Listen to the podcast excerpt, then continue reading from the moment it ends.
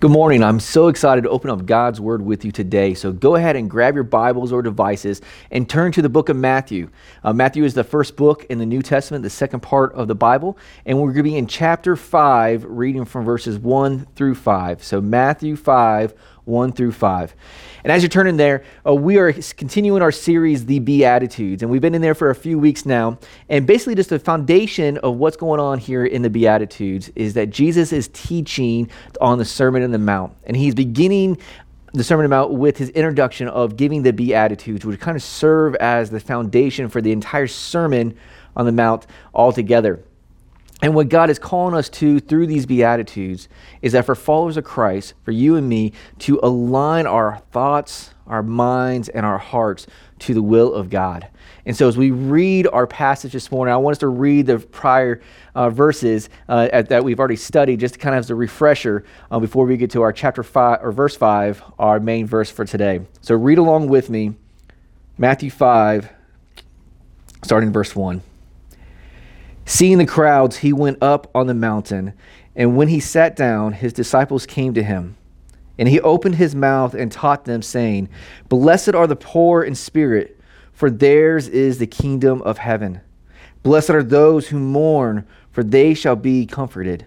And in our verse for today, Blessed are the meek, for they shall inherit the earth. When we began the series, Pastor Chad uh, explained that each of these Beatitudes start out with blessed are. And is a call for the Christians to, to be able to align our hearts to God. And it's saying that we will be blessed by this attribute that they would speak of. And our attribute this morning is meek.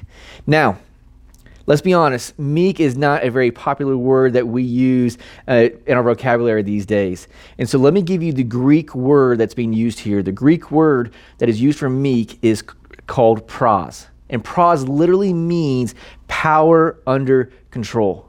See, a lot of times meekness is confused with, and, and understood to be a weakness or being someone being timid or shying away from. But actually, the true meaning of pros, what's being used here, meek, is that it's power under control. Let me explain in a few different ways. Consider uh, the Greek would use the word meek to describe medicine. That with a proper dose of medicine, it could bring great healing but an overdose can be harmful or even cause death. They use it to be able to describe the wind, where a gentle breeze can be very refreshing and cooling to us, but a tornado or hurricane can cause destruction and destroys everything in its path. They also used the word meek to describe breaking in horses. See, the idea was not to break the horses of its strength or its speed, but rather to, the goal was to break the horse of its stubbornness and its self will. So it can be controlled and be able to use its strength and its power, yet under the control of the rider. Where these strong and powerful beasts were controlled by that small metal bit just in their mouth. But let's think about it another way here. How many of you are familiar with the story Ferdinand the Bull? You know, I'm not talking about that one that came out a few years ago. I'm thinking the old time Disney classic, that short film, Ferdinand the Bull. So let me catch you up on this just since if it's been a while since you've seen the movie.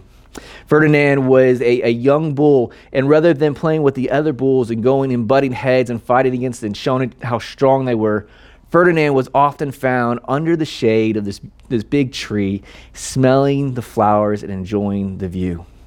And over the years, Ferdinand grew and grew and grew and became this massive beast of a bull. And all these bullfighters came because they wanted to put a big bullfight in their town. And they came and they saw all these bulls, and these other bulls were showing off. And Ferdinand is over there smelling his flowers. But on this particular day, a bee is in the flower and it stings Ferdinand, which sends him to a rage. And he goes and he crashes through the other bulls. He, he plows through walls and just makes a huge mess of everything. And these bullfighters all look at Ferdinand and say, He is the most ferocious, the most powerful, the most scariest bull we've ever seen. And so they bring Ferdinand to this big bullfight. It's the big show of the time. And they bring these famous bullfighters in, and the most famous bullfighter is going to go against Ferdinand. And when Ferdinand walks out, everyone is amazed with how big and powerful and strong he is. And even the bullfighter is scared. But little good old Ferdinand wasn't concerned about fighting. He wasn't concerned about hurting anybody. That was not his intent. No, he was actually more excited to see a bouquet of flowers and flowers being thrown into the arena. And so the fight never happened, and this big, strong, powerful bull contained his strength and went back and was left. And they, they even joked that he's probably still sitting under that tree enjoying the view and these beautiful flowers. See, Ferdinand had all the strength and power to cause pain and damage, yet he chose not to, given what was expected of him to act like a bull. So let me ask you this. Out of these illustrations, which one sticks out to you the most? Is it the medicine that where, like our words, can bring healing through encouragement and compassion to another person? Or our words can cut people down through slander or gossip and harshness? What about the wind? Is it where we come into people's presence and in people's lives, is it refreshing to them, or do people shy away from us because of the destruction that we can bring? Or what about the horses being broken in?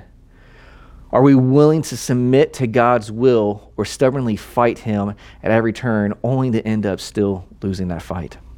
Or what about Ferdinand? Can you relate to Ferdinand that are we going to follow the expectation and traditions of the day, or will we allow God's word to guide us through our decisions and what we do? See, to be meek requires us to rely solely on God and submit to his authority in our lives. And the Bible offers many examples of those who have been meek.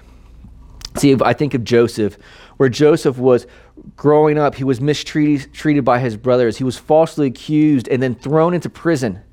Yet God exalted him to become second in command in all of Egypt, actually rescuing the whole country of Egypt and the surrounding people there. And when his brothers came to Joseph, not even knowing who he was, begging for food, begging for help, rather than seeking revenge, rather than going against them, he chose to be meek and chose the opposite. And he, rather than going and having being violent and choosing vengeance, he chose to care for his brothers and support them and help them. See, it was power under control. Then I think about David. King David, he was anointed to be king. But Saul was still king and was hunting him down like a criminal. And there was two different occasions where David had the opportunity to actually kill Saul. And even at the urging of his men and everybody around him wanting him to go and kill Saul, David chose to refrain from doing that because he wanted to honor the Lord. That Lord had placed Saul in that position, and he wanted to honor Saul for being the king of Israel. But the ultimate example of meekness is found in Jesus. See, the Almighty God, the creator of the universe, the great I am, Yahweh Himself left his throne to come be born as man in a dirty stable and laid in a manger. And then grew up in the rough part of town. And then at any moment, he could have snapped his fingers and had legions of and thousands upon thousands of angels come to serve him, to protect him, to fight his battles for him. Yet he chose not to. God came in all, with all his strength and his power and greatness of who he is, chose to humble himself to be man. And though was tempted to sin, never gave into sin. Yet he chose to live out what it means to be meek amongst us. And said, even more, while we were still yet sinners, and then we deserve the death. We deserve the punishment and the consequence for our sins. Jesus willingly walked to the cross. And he went and he gave up his life and he died a gruesome death on the cross. And where people thought he was hung there by nails, it wasn't the nails that held him, but it was his love and compassion for us. And it was through his death and ultimate resurrection that our freedom was purchased. That whoever believes in him can have eternal life. See, this is the greatest example that the world has ever seen of meekness playing out. Because of his great love for you and for me.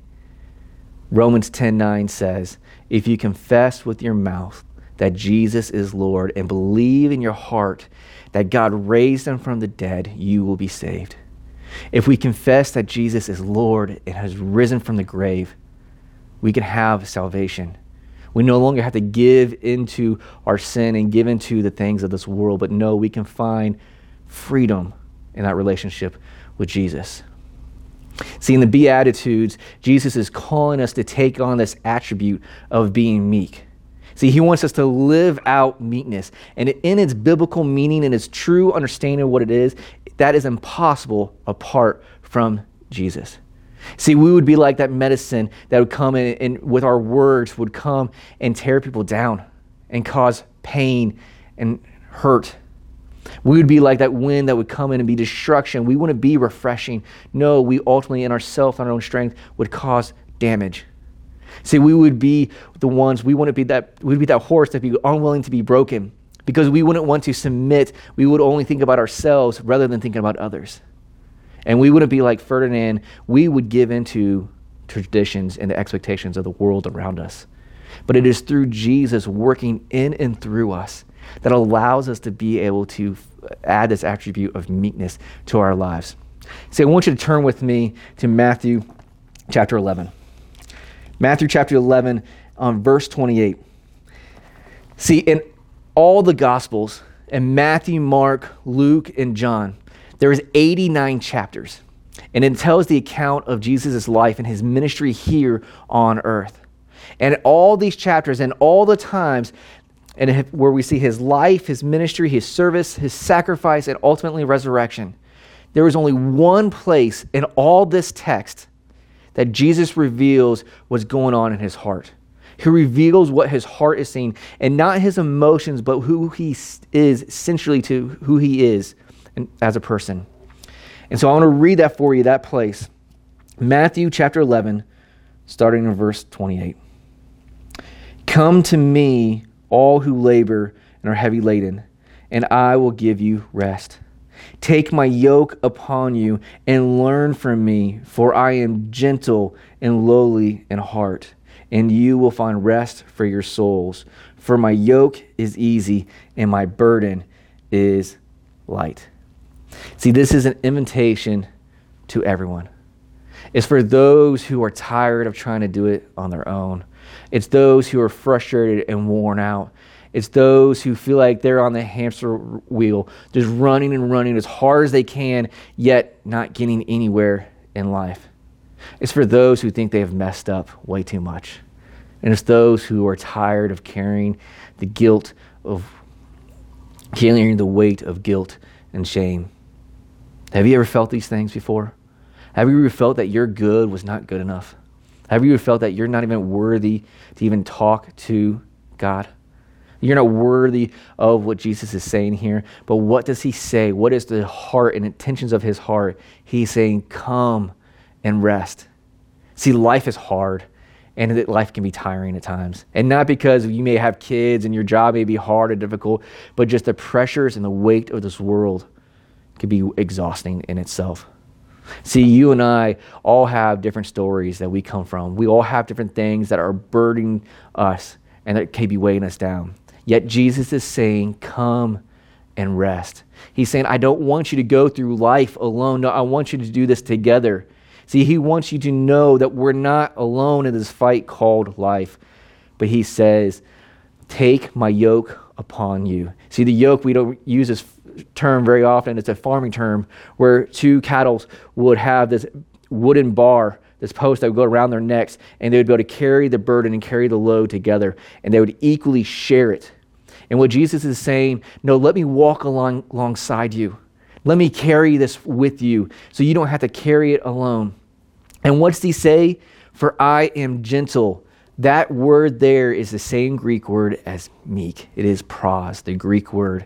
And so what Jesus is saying when I says I am gentle and lowly of heart, I am meek and I am humble and I'm wanting you to come, and my heart is for you. I'm not looking down at you as a tyrant. I'm not judging you of the, you continuing to turn away from me. No, He is saying the same thing to you over and over again.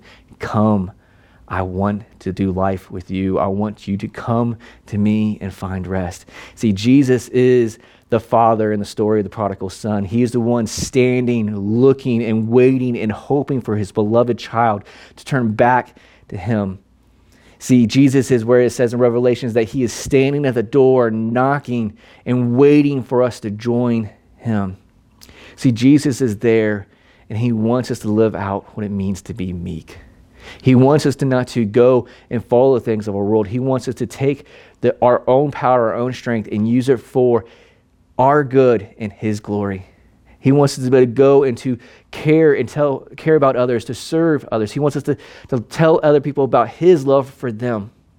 And He says, when you have the difficulties of life, when you have this weight and you have this burden, I want you to bring it to me because my burden is light and I will give you rest.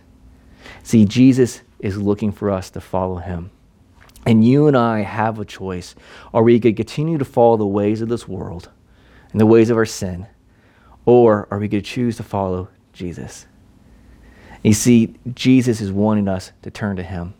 He's wanting those who don't have a relationship with him to recognize their need for a Lord and Savior. He wants you, and that is you today. I want you to listen in to me. Jesus deeply desires to have relationship with you. He no longer wants you to carry that burden of guilt and shame. No, he willingly died on the cross so that you, once again, that for whoever believes in him could have eternal life. That if you believe that he is Lord and that he rose from the grave, Romans 10 9 told us, if we confess with our mouth, we will be saved.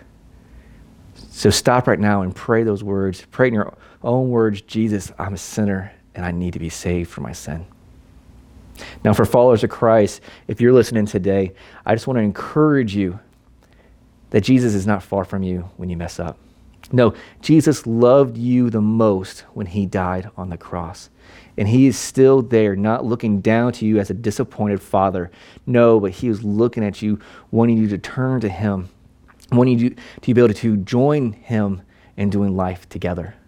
He wants to carry your burden with you. He wants you to do life. And it's when we turn to him, we recognize the goodness of who he is. We recognize of all that he has done for us and is able to do in and through us. Our perspective on life completely changes because we're no longer living for ourselves, but we're living for something far greater than ourselves. We're living for eternity and not just the finite time that we have here on this earth. So, brothers and sisters in Christ, let me encourage you, wherever you find yourself today, stop and turn back towards Jesus. If God is doing great things in your life, stop and praise Him for what He's doing. If it's been a while since you've gone and spent time in His Word or in prayer, stop and re- open to God's Word. Go to His Word and read of His love for you. From, genera- Gen- from Genesis all the way to Revelations, God's love is deeply explained for you and then stop and pray and ask Him to work in your heart. See, God is calling us to be meek and to follow Him. Let's lean into Jesus today. Will you pray with me? Almighty God, we thank you for your love and we thank you for your time here. Father, we pray that you would just continue to work in and through us as a church. And Father, I pray for those who are watching today, Lord, that you allow us to be able to choose to be meek. Father, it's a word that we don't use very often. But God, I pray that you would work in our hearts to recognize that we don't use our strength and our power, Father, our words, our actions, the authority and the positions that you've given us to tear people down, to go against people, to hurt others, Father. No, we look for opportunities to care for others. Father, we don't look for opportunities to hurt those who have hurt us, Father, but no, we look for the, those opportunities to care for them and point them to your redemption. Father, I pray that we would be a people who love you deeply and care for you mightily. God, I pray that our lives would be examples of that day in and day out. Father, our words would be examples of that to those around us. And so, Father, we praise you and we thank you for all that you're doing. We ask this in the holy and precious name of Jesus. Amen.